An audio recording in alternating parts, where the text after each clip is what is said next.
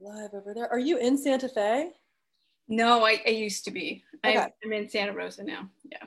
Oh, California. Yeah, California. Yes. Yeah. North, north, north of us.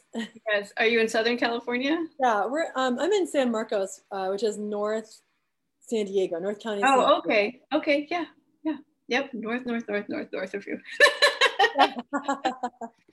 Yeah. Yay! Well, there we are. We are live inside the group. Um, if you're coming, say hello.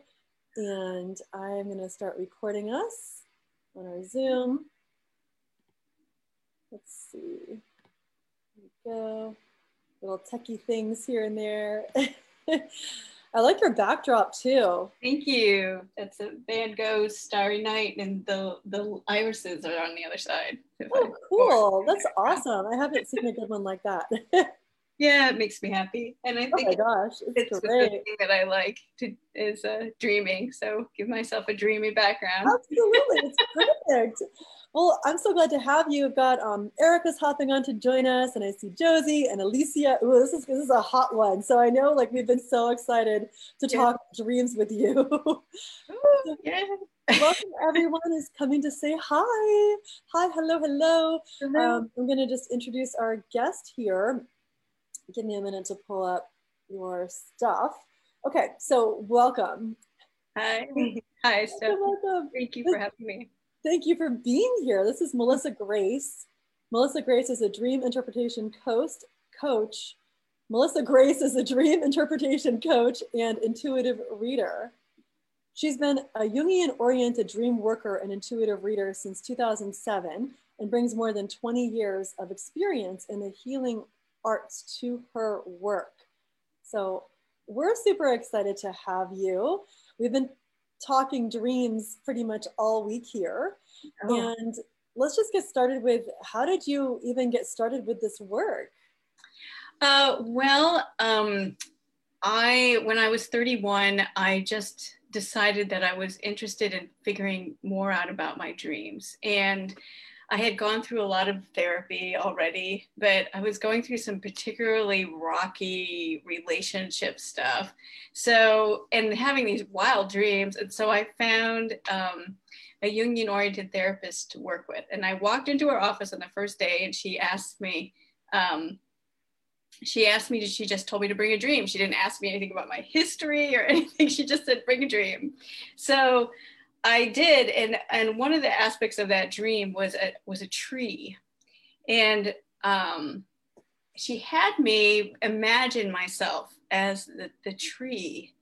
And this amazing feeling came over me. And I just I just felt so solid and grounded immediately, just imagining myself as this tree as it was in my dream. Um, and that was the beginning.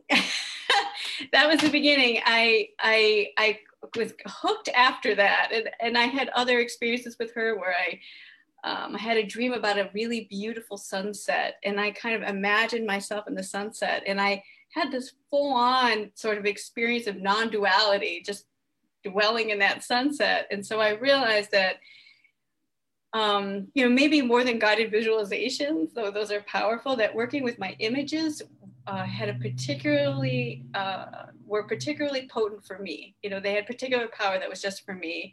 And then working with other people's images uh, over the years, I realized their images are particularly powerful for them. So that is, that's how I got started. Yeah. Yeah. So, uh, and pop your questions in as we go for sure. And I'm curious for those of us who haven't really encountered Carl Jung since college, tell us a little bit more about like what is Jungian? Yeah, yeah. What is Jungian, right? Okay, so um, union Jungian psychology or depth psychology is is about making the the unconscious conscious. That is like the focus of this psychology. So, and Jung had, um, you know, he had a, a way of working that, and it's through dreams that we figure that out. It's one of it's one of the main ways we figured that out. Also through synchronicities, but a lot of what we um, a lot of Jungian concept concepts are actually pretty mainstream now, like the idea of the shadow and um, the idea of the you know of the of what calls your soul and the um archetypal imageries like, like the mandala and the self and um, so Jung had this idea that more than trying to achieve like our uh, our ideals about our life that experiencing wholeness was really that's sort of the crux of his work is experiencing wholeness and that we did that by looking at our unconscious and looking at the shadow and integrating what those pieces of us um, that we're not necessarily aware of in our mind, in our conscious minds, but still live inside of us. Is yeah. that, is that is that good enough? I mean, it's like I tried to.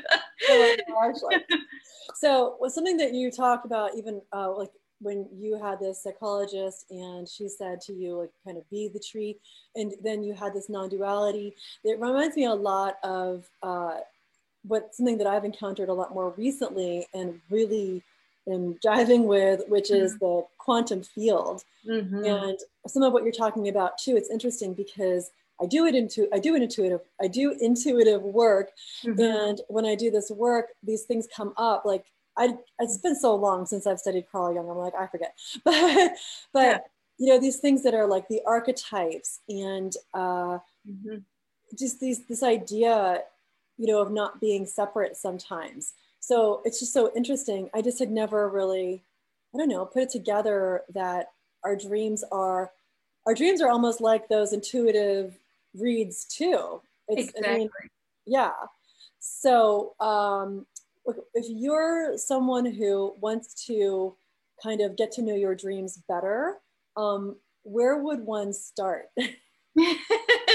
that's really that's really good. But I wanted to I want can I comment just a little bit of, on the on the quantum field and yeah by all means yeah okay yeah. okay so I really I think it's true that you know because I'm a mystic and part of why I was drawn to Jungian work is because it gave me an intellectual framework for my mystical experiences like it helped me to understand like Jung was a mystic and um, it helped me yet that yes the, the consciousness is like the quantum field the arc these archetypal energies um you know that are things that we can touch and feel but then we can also become overwhelmed by them sometimes or the, these energies.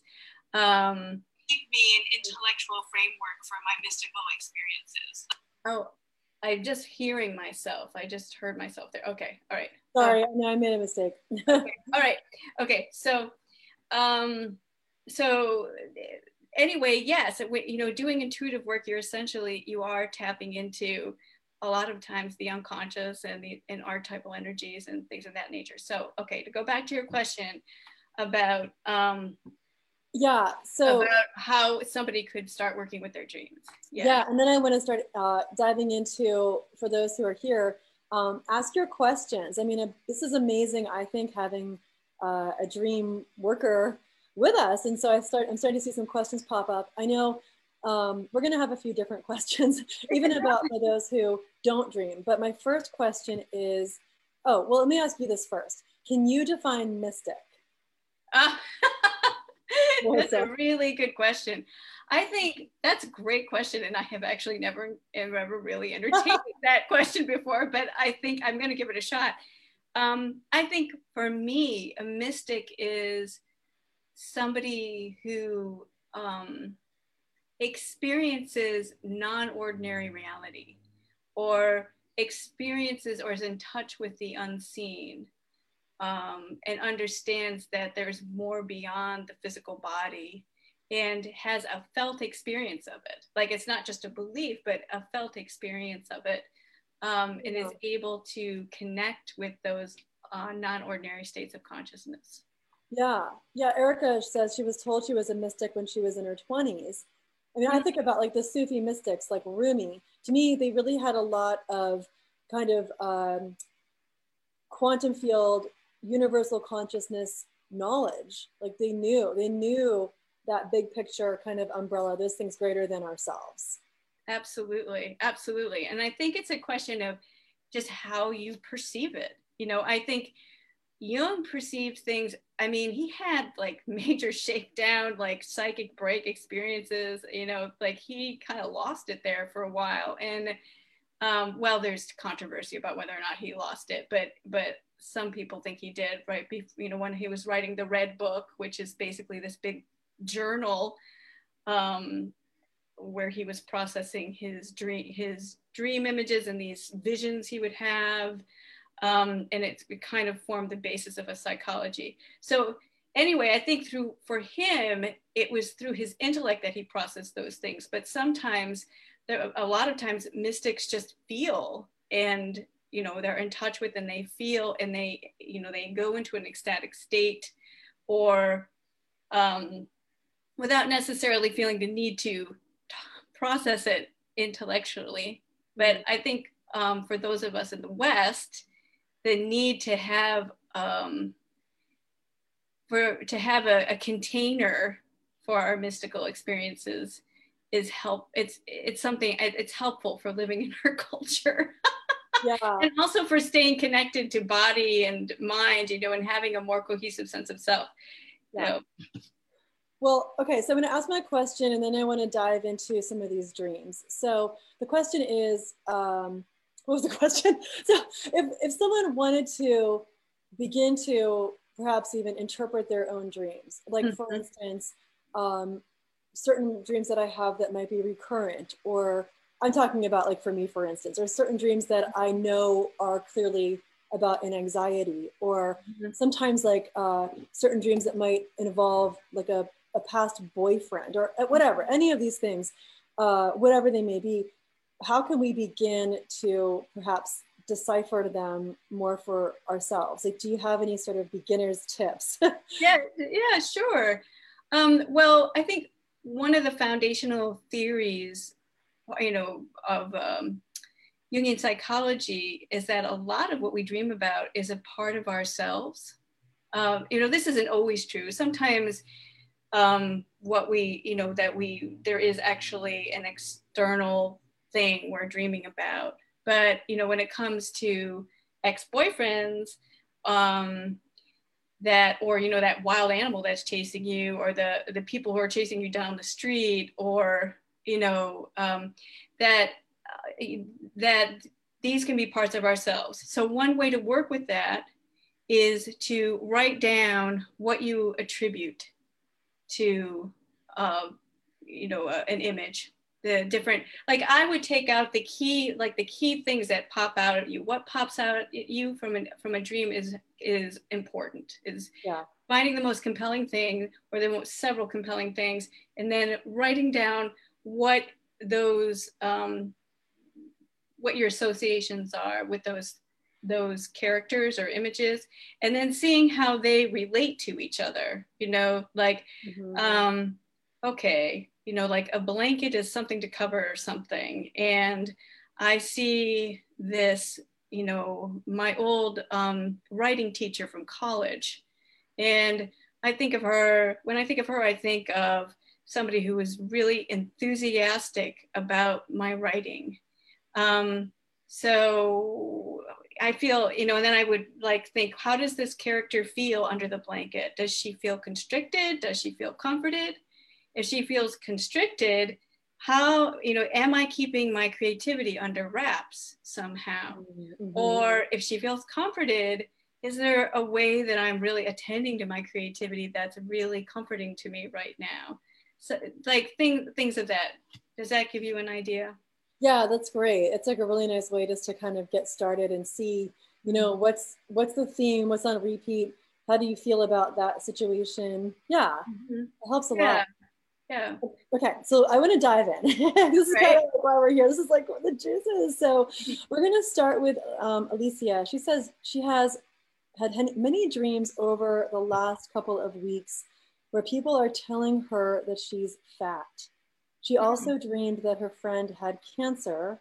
Mm. She knew she was dying, the friend was dying because Alicia saw her mother when she looked at her. Does that make sense when I say it that way?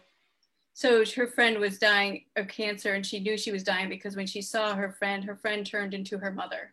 It was like she saw yes, and her mother and her mother died of cancer. Yeah. Okay. Okay. So um, the well, there there's two things there. So the fat part, I think. I mean, it's always hard to know without actually like interacting with someone because dream work is a very interactive process. But I'll just throw some ideas out there. Mm, yeah. So if you take the idea that that people who are calling you fat are yourself, are there ways that you are giving yourself, you know, negative messages about your body or are behaving, you know, negatively towards yourself in some way? Um, the mother dreaming that your friend has died of cancer, um, you know, that could be many things. Um, if the friend it's you know what is it, the dreamer associates with the friend is really would be really important in this case um, but for instance um, i mean if the friend had a mothering sense to her if she was a particular friend who kind of was a sort of that mothered her and there was something happening you know so you could do it in internal or external that there might be some aspect of herself that is dying and not in a way that she wants it to. Um, or there could be a way that her friendship is changing with this person and it feels like something is dying, or she may be afraid of losing this friend in some way. Mm-hmm. Um, mm-hmm. Or whatever this friend represents to her, to her, too. You know. Can I, yeah. Can I take a step further, maybe? Yeah. Uh-huh. Like, okay, trust me. Like I'm not. You know, I just, what I'm curious is, and Alicia, if you're here, you know, feel free to like chime in with any of this, of course, because we're talking about your dreams. Um, but I'm wondering, could it also be like if I have an aspect, if it were me, and mm-hmm. I had an aspect of myself that was sort of dying away.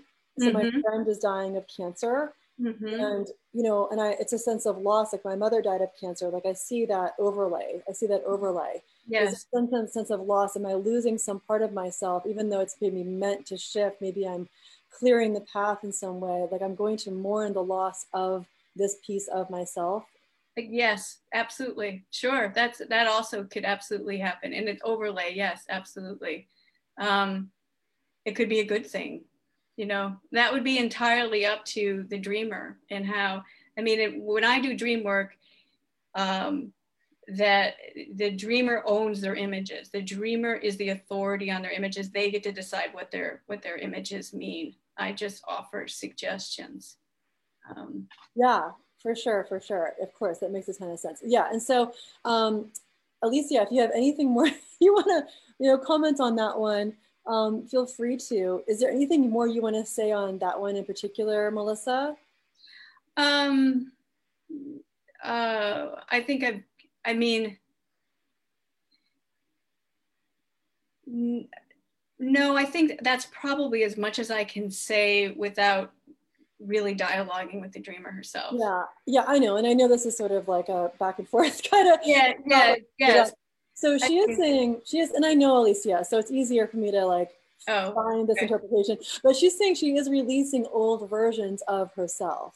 There you go. Well, then that's that's that. There you go. Then you there you then you have it. But it could be that that feels very scary, you know, because if it brings up her mother dying, it, then that I mean, we form our personalities in relationship to our mothers. So if she's dreaming you know, of a friend dying and a mother dying, it could be something that is very deep in her psyche that she's letting go of, like a pattern of relating that originated from her mother that maybe she carried over into her friendship with this person that is dying off, or just simply something, you know, I mean, knowing what that is would be up to her.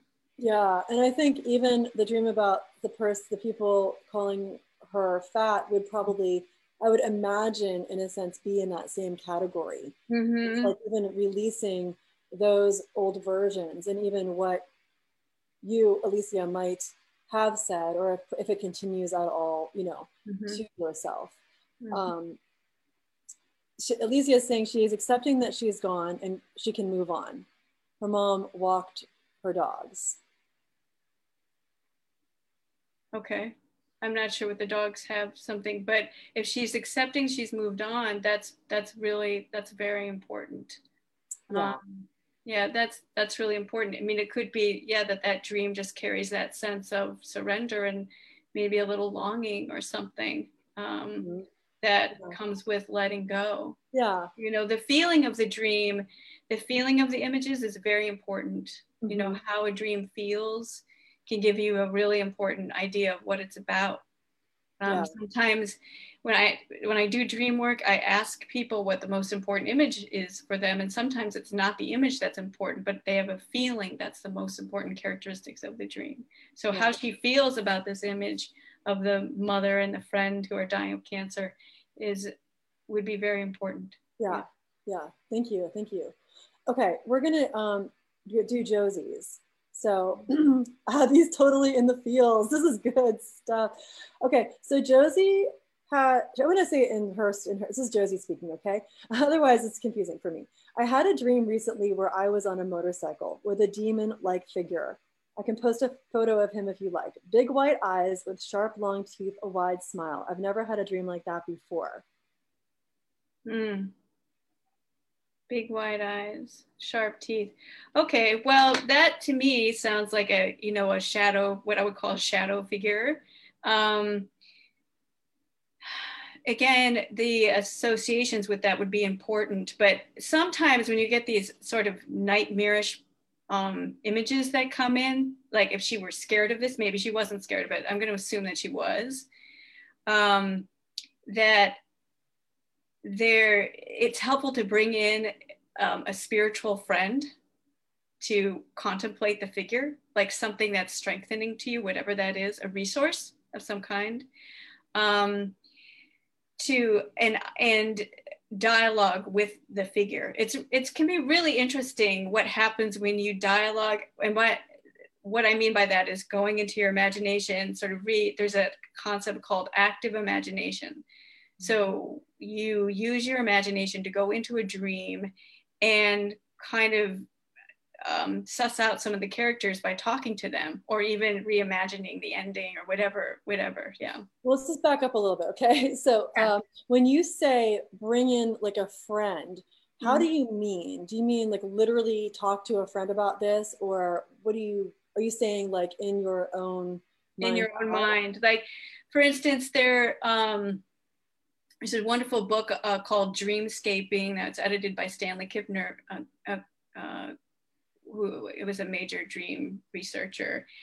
Um, and there's a story in there in a chapter that I don't know, I can't remember who the author is of that particular chapter, but talks about a woman who had who had been seriously abused as a child and she was having these nightmares that were very very hard for her to confront and she was a christian um, and so when she imagined her you know herself confronting these scary figures she remembered christ. She brought in an image. She imagined christ standing there with her while mm-hmm. she confronted the image. But it doesn't have to be a deity like that. It could be anything. So it's an imagination you know to answer your question it is i'm talking about imagination. Got it got it got it. Okay. And josie's saying i wasn't scared just more like whoa. Yeah. Um, and then there's a little bit more. Um, she thought it was something related to her mental something. Mm-hmm. Yeah, this is uh, her, her friend Heather kind of helping out um, with what that might have been about. So, but yeah, it sounds like she wasn't fully, but I like that. I like, even if it wasn't scary, maybe even bringing in like someone who is yeah, like just that feel of like, I got someone on my side here. Yeah, yeah.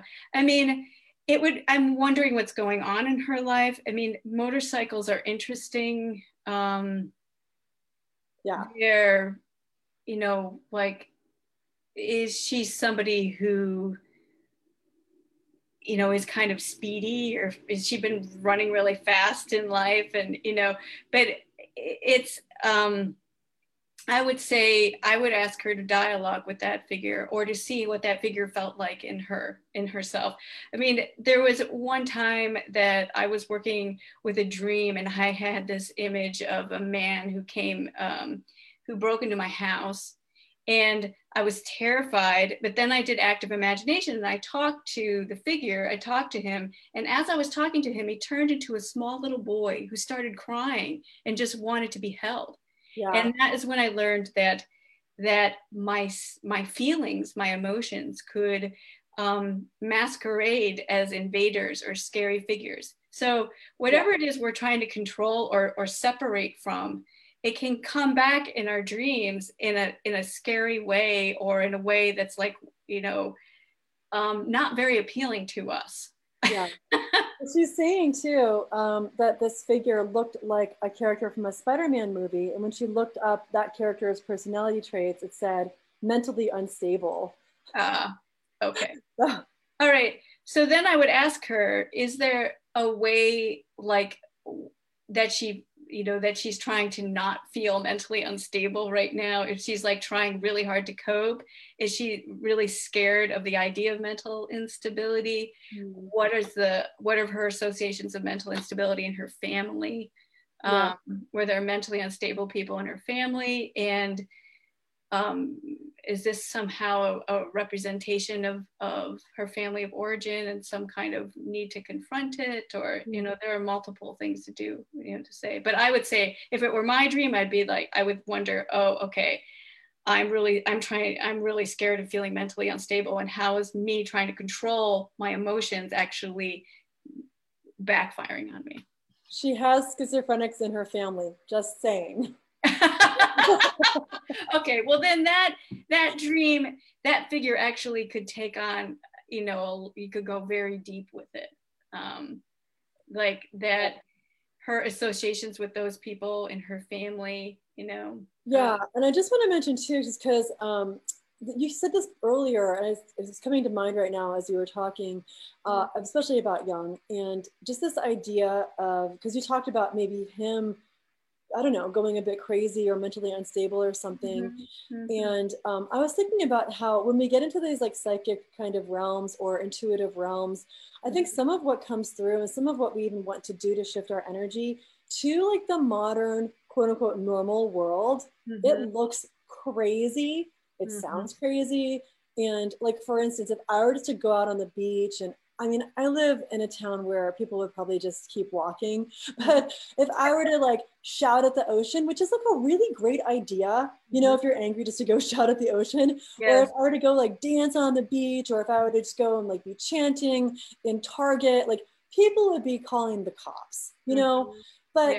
I could just be super in tune with what's really good for my frequency, mm-hmm. but it's really not that acceptable. And then at what level does it I mean, I think we know when it turns into something that isn't stable, it takes like a different tune, but. Well, I, I think it, it, how much, how in control you feel of your behavior yeah. is probably a, a, a, barometer of that. Yeah. Um, I think when your unconscious is taking you over, you aren't in control anymore. Um, it's one thing to go into Target and start chanting and know full well that you're doing something that other people aren't going to really uh, dig.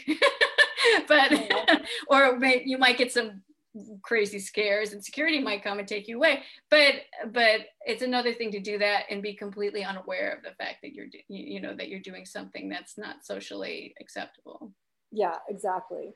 Um, so josie says she is trying to keep it together covid world with two small kids and a husband at yeah. home. Amen to that.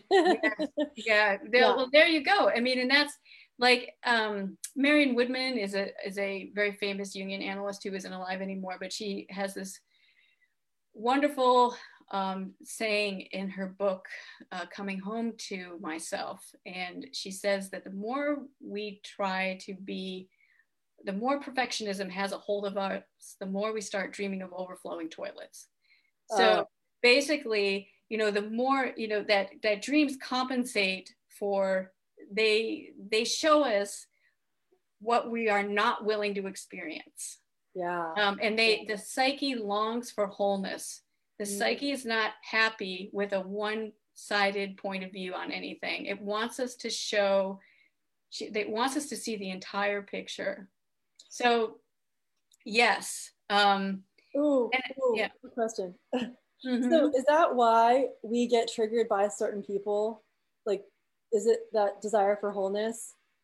Well, yeah, yes. I mean, there's a famous quote, uh, quote by Jung that um, uh, whatever whatever irritates us in others is a is a is showing us something about ourselves. Yeah, yeah. So yes, okay. yeah. I mean, and that's one of those. You know, that's an example of how like that's kind of um, that idea that people reflect back to us things that we need to look at in ourselves is something yeah. that has made its way into more kind of uh, alternative spirituality. You know, most people understand that concept. Yeah. Um, but he really, he was one of those people who really first put it out there. Into I the, love Jung. I did not know how much I loved Jung. Yeah. yes. Yeah. Yeah. Yeah. Yeah. Okay.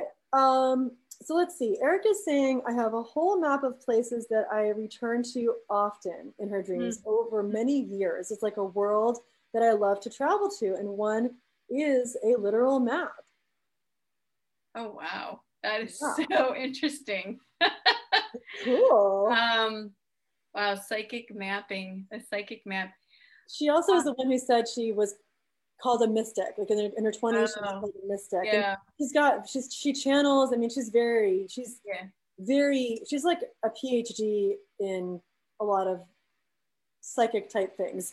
yeah, like in metaphysics. Um, well, I think that's really interesting, and it, it feels kind of shamanic to me the way that shamans map out different worlds that they that they that they travel to. That gives um, me chills. Yeah. Yeah, and you know, I, I have encountered more than once people who have who are so psychically gifted, um, who who seem to present as shamans when they start to do their dream work because it i mean though that's a i know that term is overused and i have friends who are shamanic practitioners who would not like me saying that so but but shaman in the sense of um, somebody who is able to perceive multiple dimensions and work with them consciously. Yeah, that's that's Erica. Yeah. Thanks, yeah. I'm telling you, Erica, you are. Come on. You are. I know you are. um, okay, so let's see. Um, okay, Abby, I'm curious about the dreams. And hi, Mary Rose. I'm glad you're here. um, pop in a dream if you want to, Mary Rose. Okay, Abby, I'm curious about the dreams where my luggage gets messed up during travel. Like on another leg of the journey, it's time to change transport and all my stuff is unpacked and I miss it. Mm-hmm.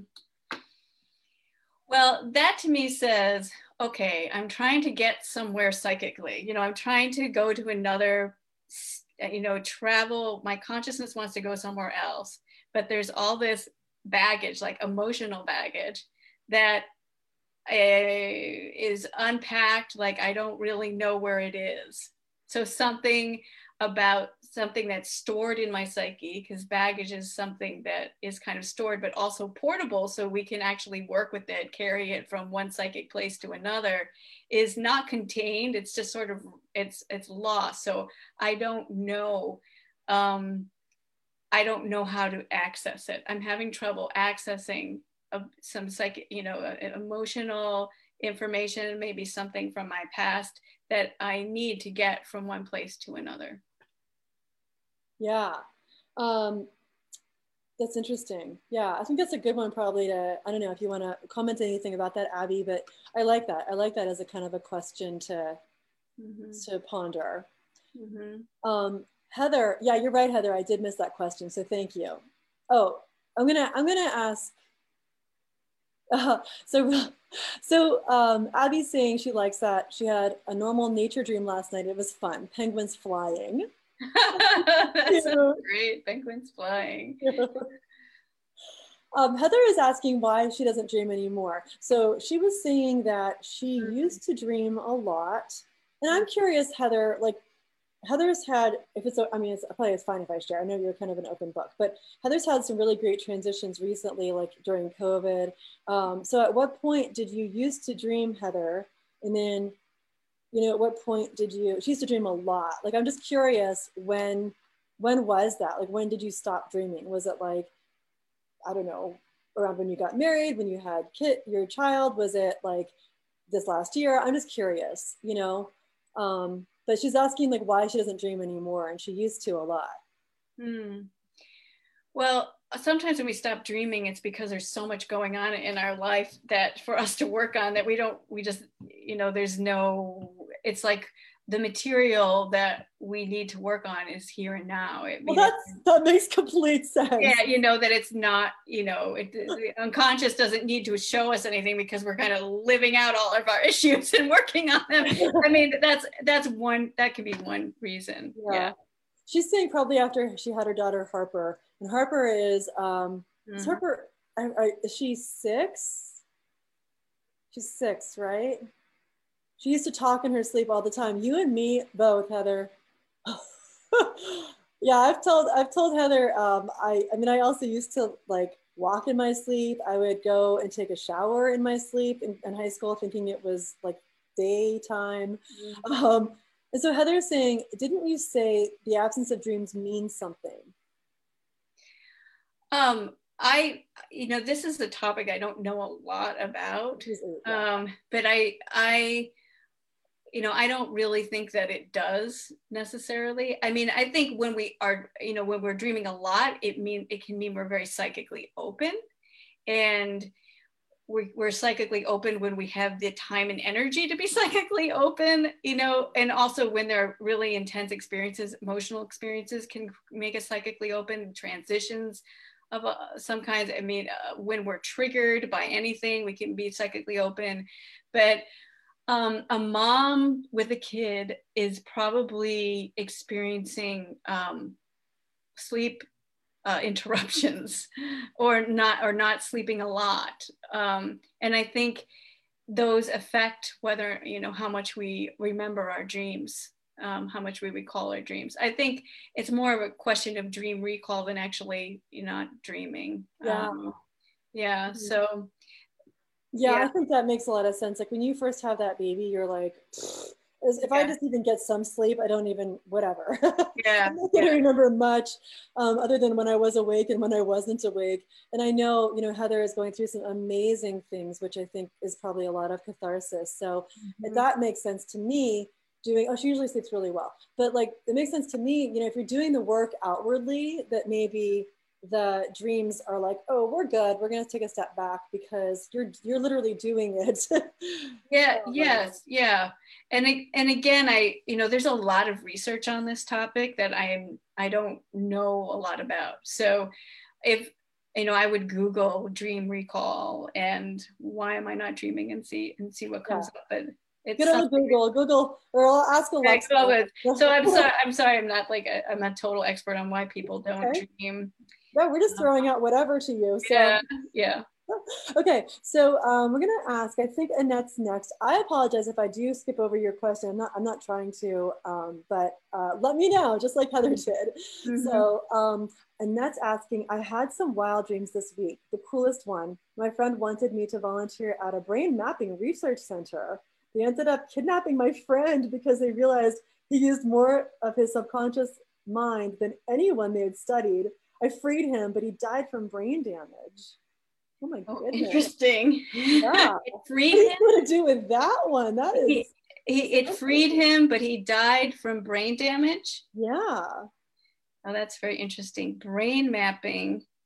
That's so, so interesting. It's all about like the brain and. Yeah. No, I mean, I would wonder what her associations are with brain mapping and um, but the idea that the that it freed him, but he died from brain damage would make me wonder. I mean, if this were my dream, I would wonder, um, am I overdoing it? Am I overdoing like wanting to, you know, delving into the psychic realms, or am I like um we're afraid of it?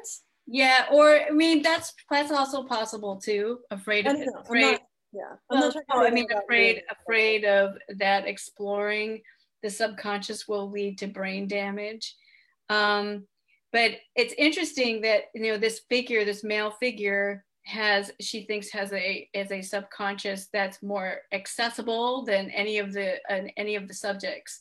So and it's a male so it makes me wonder i mean a part of um, depth psychology is this idea that we all have an anima and an animus which is the feminine and masculine within us and yeah. um, and it's interesting because the animus for women can be an intermediary figure that mediates between the consciousness and unconscious. When that means that, so this figure, this male figure, is actually kind of doing that because it is sort of a representation of the subconscious in the dream. Um, and it wants to be explored in a way that will both be freeing and not cause damage. So mm-hmm. I would ask, well, how can I explore my subconscious in a way that will not cause me damage? What feels safe to me? Mm-hmm. What feels safe? Mm-hmm. How you know, how do how can I make my feel myself feel safe? Yeah, um, yeah.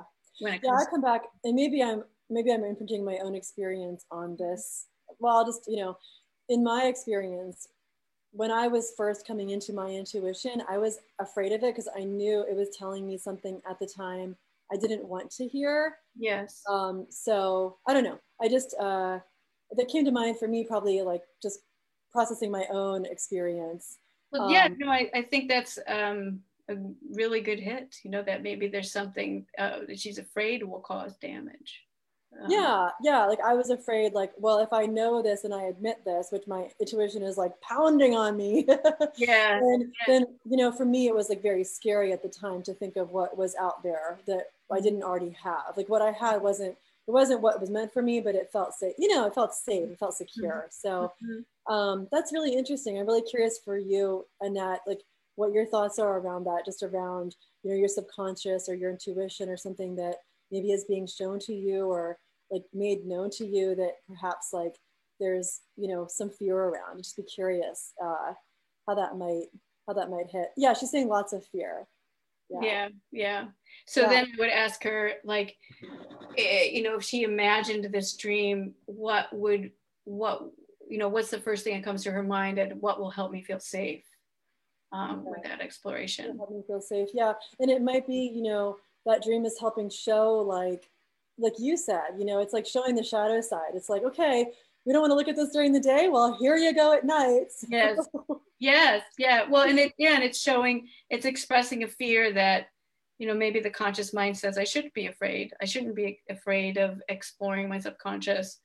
Um, I, I know it will be freeing, but and so why am i afraid? So then the the shadow comes in and says actually you are afraid but there's something and then it's as a dream worker it's my job to say to to take it to the step of what will help you feel safe in this you know? Um, that that's sort of part of the power of the message of the dream is that you um, sometimes just being aware of that and acknowledging i am afraid of this exploration is what needs to happen just owning it. Yeah Perfect, thank you. Um, okay, I don't know if I said this one already or not. I don't know if I did. Yeah, she's saying fear of the unknown. Yeah, yeah, and it's saying fear of the unknown. Yes, yeah, yeah exactly. Yeah. Mm-hmm. yeah. Um, I'm gonna say this. Josie was saying this. She had a dream. She was losing everything. She couldn't find her kids. They lost things. She lost her snowboard in the car. It was a disaster. Oh, so yeah, mentally unstable. She was kind of like just reiterating that. That was from before. Mm-hmm. Um, let's see, let me go down here. The penguins, we talked about that. Okay, Mary Rose, I see you next here. I have dreams that keep coming. One, I'm holding a baby, but keeps dropping the baby. Eeks. I swear I can hold babies. I know you can. Two, I would dream a family member dying and I would, a few days, oh, in a few days, okay. Two, I would dream a family member was dying, and a few days later, a celebrity would. That almost sounds like premonition, you mm. know? Mm-hmm. Yeah. so that's what I have for Mary Rose. I'm just going to see. Oh, three, I would hear one of my kids saying, Mama. Mm. I feel like that happens to me too. I'm like, did they say that? Like, mm. what is, mm-hmm. I go into them and like they're just dead asleep. So um, mm. that's what I see for Mary Rose right now. Yeah. Well, the holding the baby but dropping it, I mean, babies can, you know, represent a lot of different things. They can represent new beginnings or something that's in its in, infant form and a fear that we're going to drop it, you know, kind of like a really intense version of dropping the ball. but um, uh, it can be our own vulnerabilities and our fear that we can't take care of them, you know, that we can't take care of our inner infants. Um, but yeah, so then well, just, just I'm sorry not to interrupt. Yeah, no, no, no. Mm-hmm. Just with that, with knowing her, I would I would imagine go. Let's go. If you were to go further with that first one, mm-hmm. what more would you say about that first one you said? About the the new beginnings or something that's new that we are afraid that we are afraid that we won't be able to take responsibility for. Yeah. Well, I mean, some of that some of that can be like you know maybe we aren't making enough time for the new beginning and we are actually dropping the baby. Or maybe um, there are circumstances that aren't allowing us to really uh, develop something that we want to develop in our lives. Um, uh, and we need to a reassurance that we can hold it. Yeah. We can, I mean, holding something psychically is like saying, I can I can handle this. Mm-hmm. I can I can contain my experience. So if um, you were having that dream, is there anything you could do like could you do something like I don't know, not that you could make yourself dream it, but could you do anything where you were holding the baby. like let's say it's around oh, a decision, absolutely. you have to, a decision you have to make and the baby is a decision, for instance, or the baby is like the new gifts that are becoming known to the world. Like, yeah. there, are there things you could do where you are like seeing yourself holding that baby? Absolutely. That's a wonderful way to work with active, um, active imagination is to reimagine a different outcome.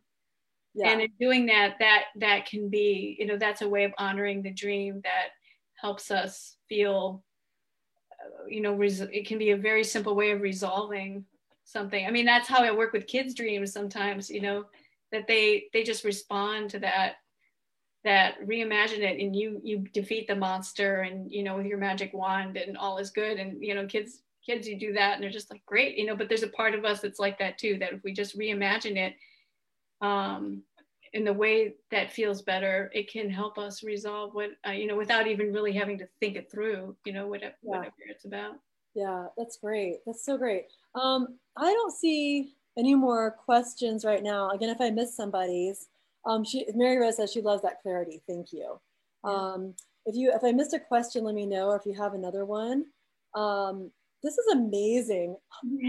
it, it's, dream work is can be pretty can be pretty wonderful. Um, uh, we go for the aha moments. You know, we go for that sense of wow, this is amazing, or that sense because to me, that's when we're really tapping into consciousness. When we're really, um, you know, there there those insights that come through. It just there's a way that just by doing dream work itself, we're opening up to um, the self, the capital S, you know, like the divine. Um, yeah, I'm just really curious. Um, like if our kids are having a, like a nightmare, um, mm-hmm. do you have any recommendations to help them? Like my, like for instance, my daughter doesn't seem to, but my son occasionally who says he'll wake, he'll wake up, he'll call for me, and he's like, "Oh, I had a bad dream." So I'll just go next to him, rub his back, get him back to sleep. He goes back to sleep really easily. But just curious, like what you might suggest to help them. Um, well, I mean, I don't professionally work with children, but I have nieces and nephews, and um, that I, you know, d- dreams are so have such. I mean, kids have such porous beings that if if you help them um, reimagine the dream, you know, for instance, um, you know, I I remember one time my niece had a dream where some figure was uh, menacing, you know, a monster came. And I and I asked her, you know, like, well, what do you think would be um, a powerful thing that would make the monster go away? I mean, what if you had like a magic wand or something? She's like, oh yeah, if I have the magic wand, and it's like, well, what would you do with it? She's like, well, I just zap it. And I'm like, then what happens? It's like it disappears. Like, great. How do you feel now? I'm not scared anymore. Great. So that it's like very simple things like that.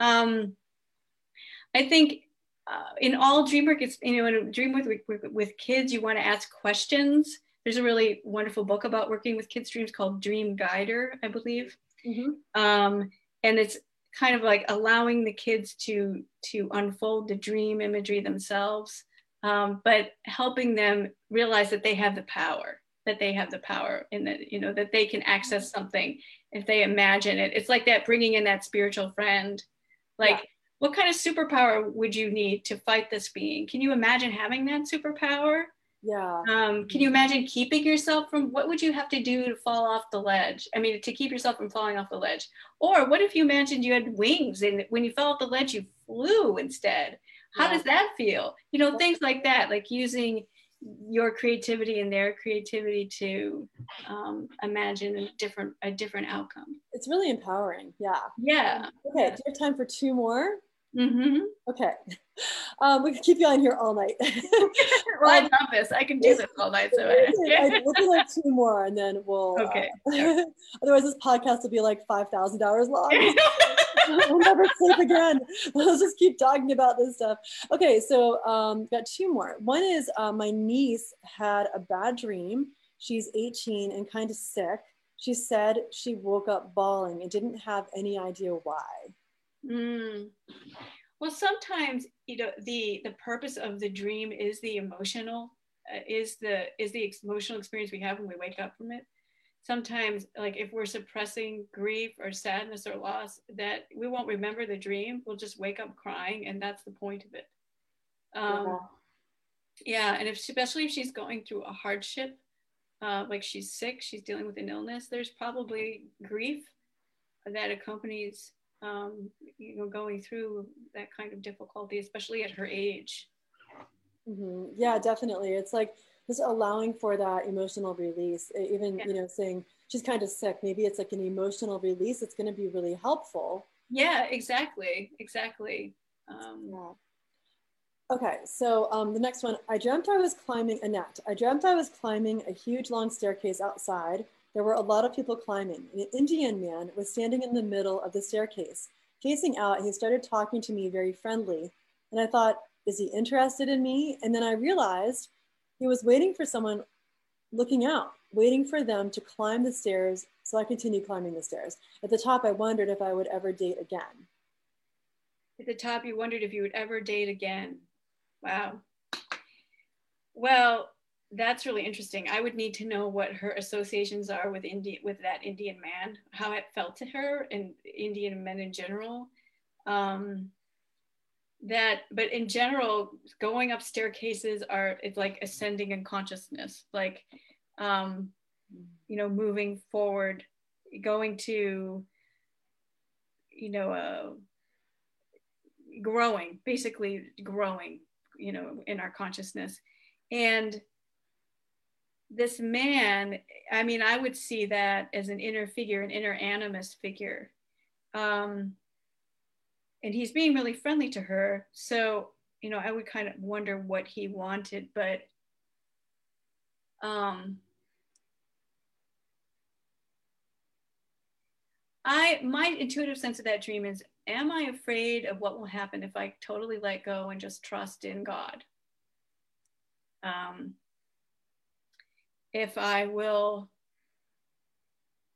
always be alone or I won't um, isn't as important as can I trust myself to feel good, you know, to feel safe and good inside myself. Um, that mm-hmm. I mean, that's just a totally intuitive feeling about that dream. That doesn't that was not analyzed at all. but um, I again, it's it's like that that idea that the animus figure mediates between the conscious and the unconscious. And here he is standing in the middle of what if the bottom of the staircase is the unconscious and the top is the conscious it's like he's and also the transcendent what's called the transcendent function.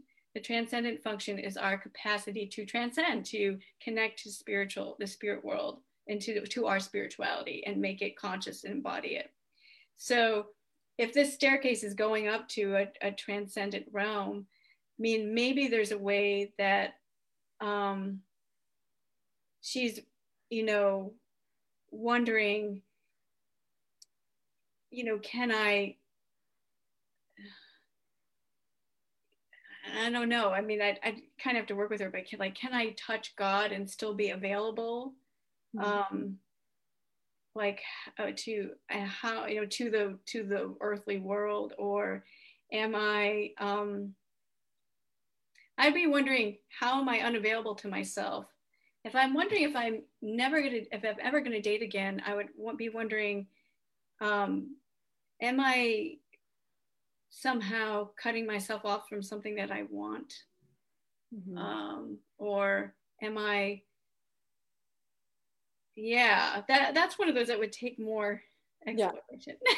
yeah no that's really good. I think you probably have given some really really really good food for thought that i would imagine annette you can take that and yeah. kind of run some of that. Um, okay i'm going to ask oh interesting real quick. So annette's wondering if she should be a chaplain. Oh well see okay well then that makes it totally different. So okay so then that would i would say i would wonder if that were me like i would wonder if i i mean depending on what if i'm going to be a chaplain how available to intimacy i'll be. With yeah. not only men uh, men outer men i'm assuming she's um, heterosexual. Yeah. That also uh, my inner male. Like because sometimes when we follow a spiritual path um that you know we we stop being act being able to access different parts of ourselves that we think are not godly or holy yeah. or somehow not okay on the spiritual path. Yeah and she is going through a divorce.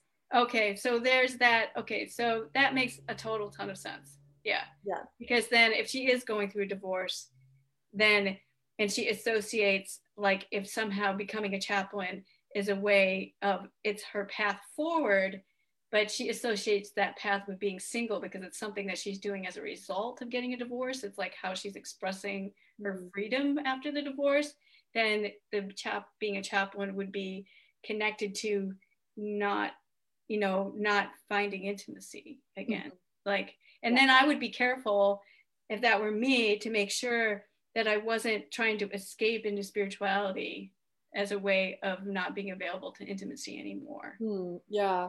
Or perhaps even doing that that inner work that you mentioned where it's mm-hmm. like, I'm good with me. Now I'm looking for what I want. Like yeah. I, I can be intimate if I choose to. It's like, well, what how am I feeling inside? And then what do I want?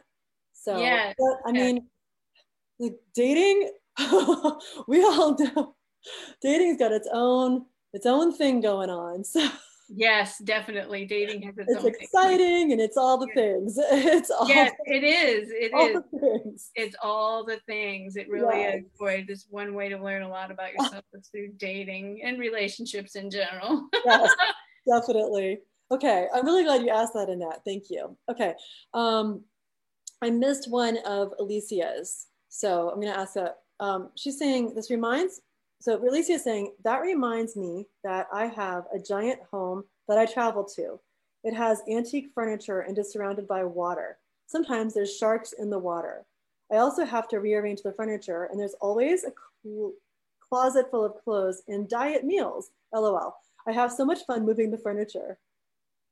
I love dreams. diet meals, she said. That's so interesting. Okay. Well, she did she did lose a bunch of weight. Okay. So so like healthy meals. Oh yeah, I think so. yeah. Well, homes are are are us. They're like our psyches. So a big home is like our big psyche, you know, our, our psyche that we're exploring, but it's surrounded by sharks. So that feels protective to me. Like like protecting like a self self protective and it's like her place that she gets to go to. If she likes antiques you know are thing are antiques something that she likes does that feel good to her? Um, i mean it's someone else you know sometimes in some dream an antique could mean something from the past um, maybe even from like a past life or something. But this feels like she likes antiques and the closets are full of clothes. It's kind of like a really great sort of self discovery dream. Like I'm comfortable with myself.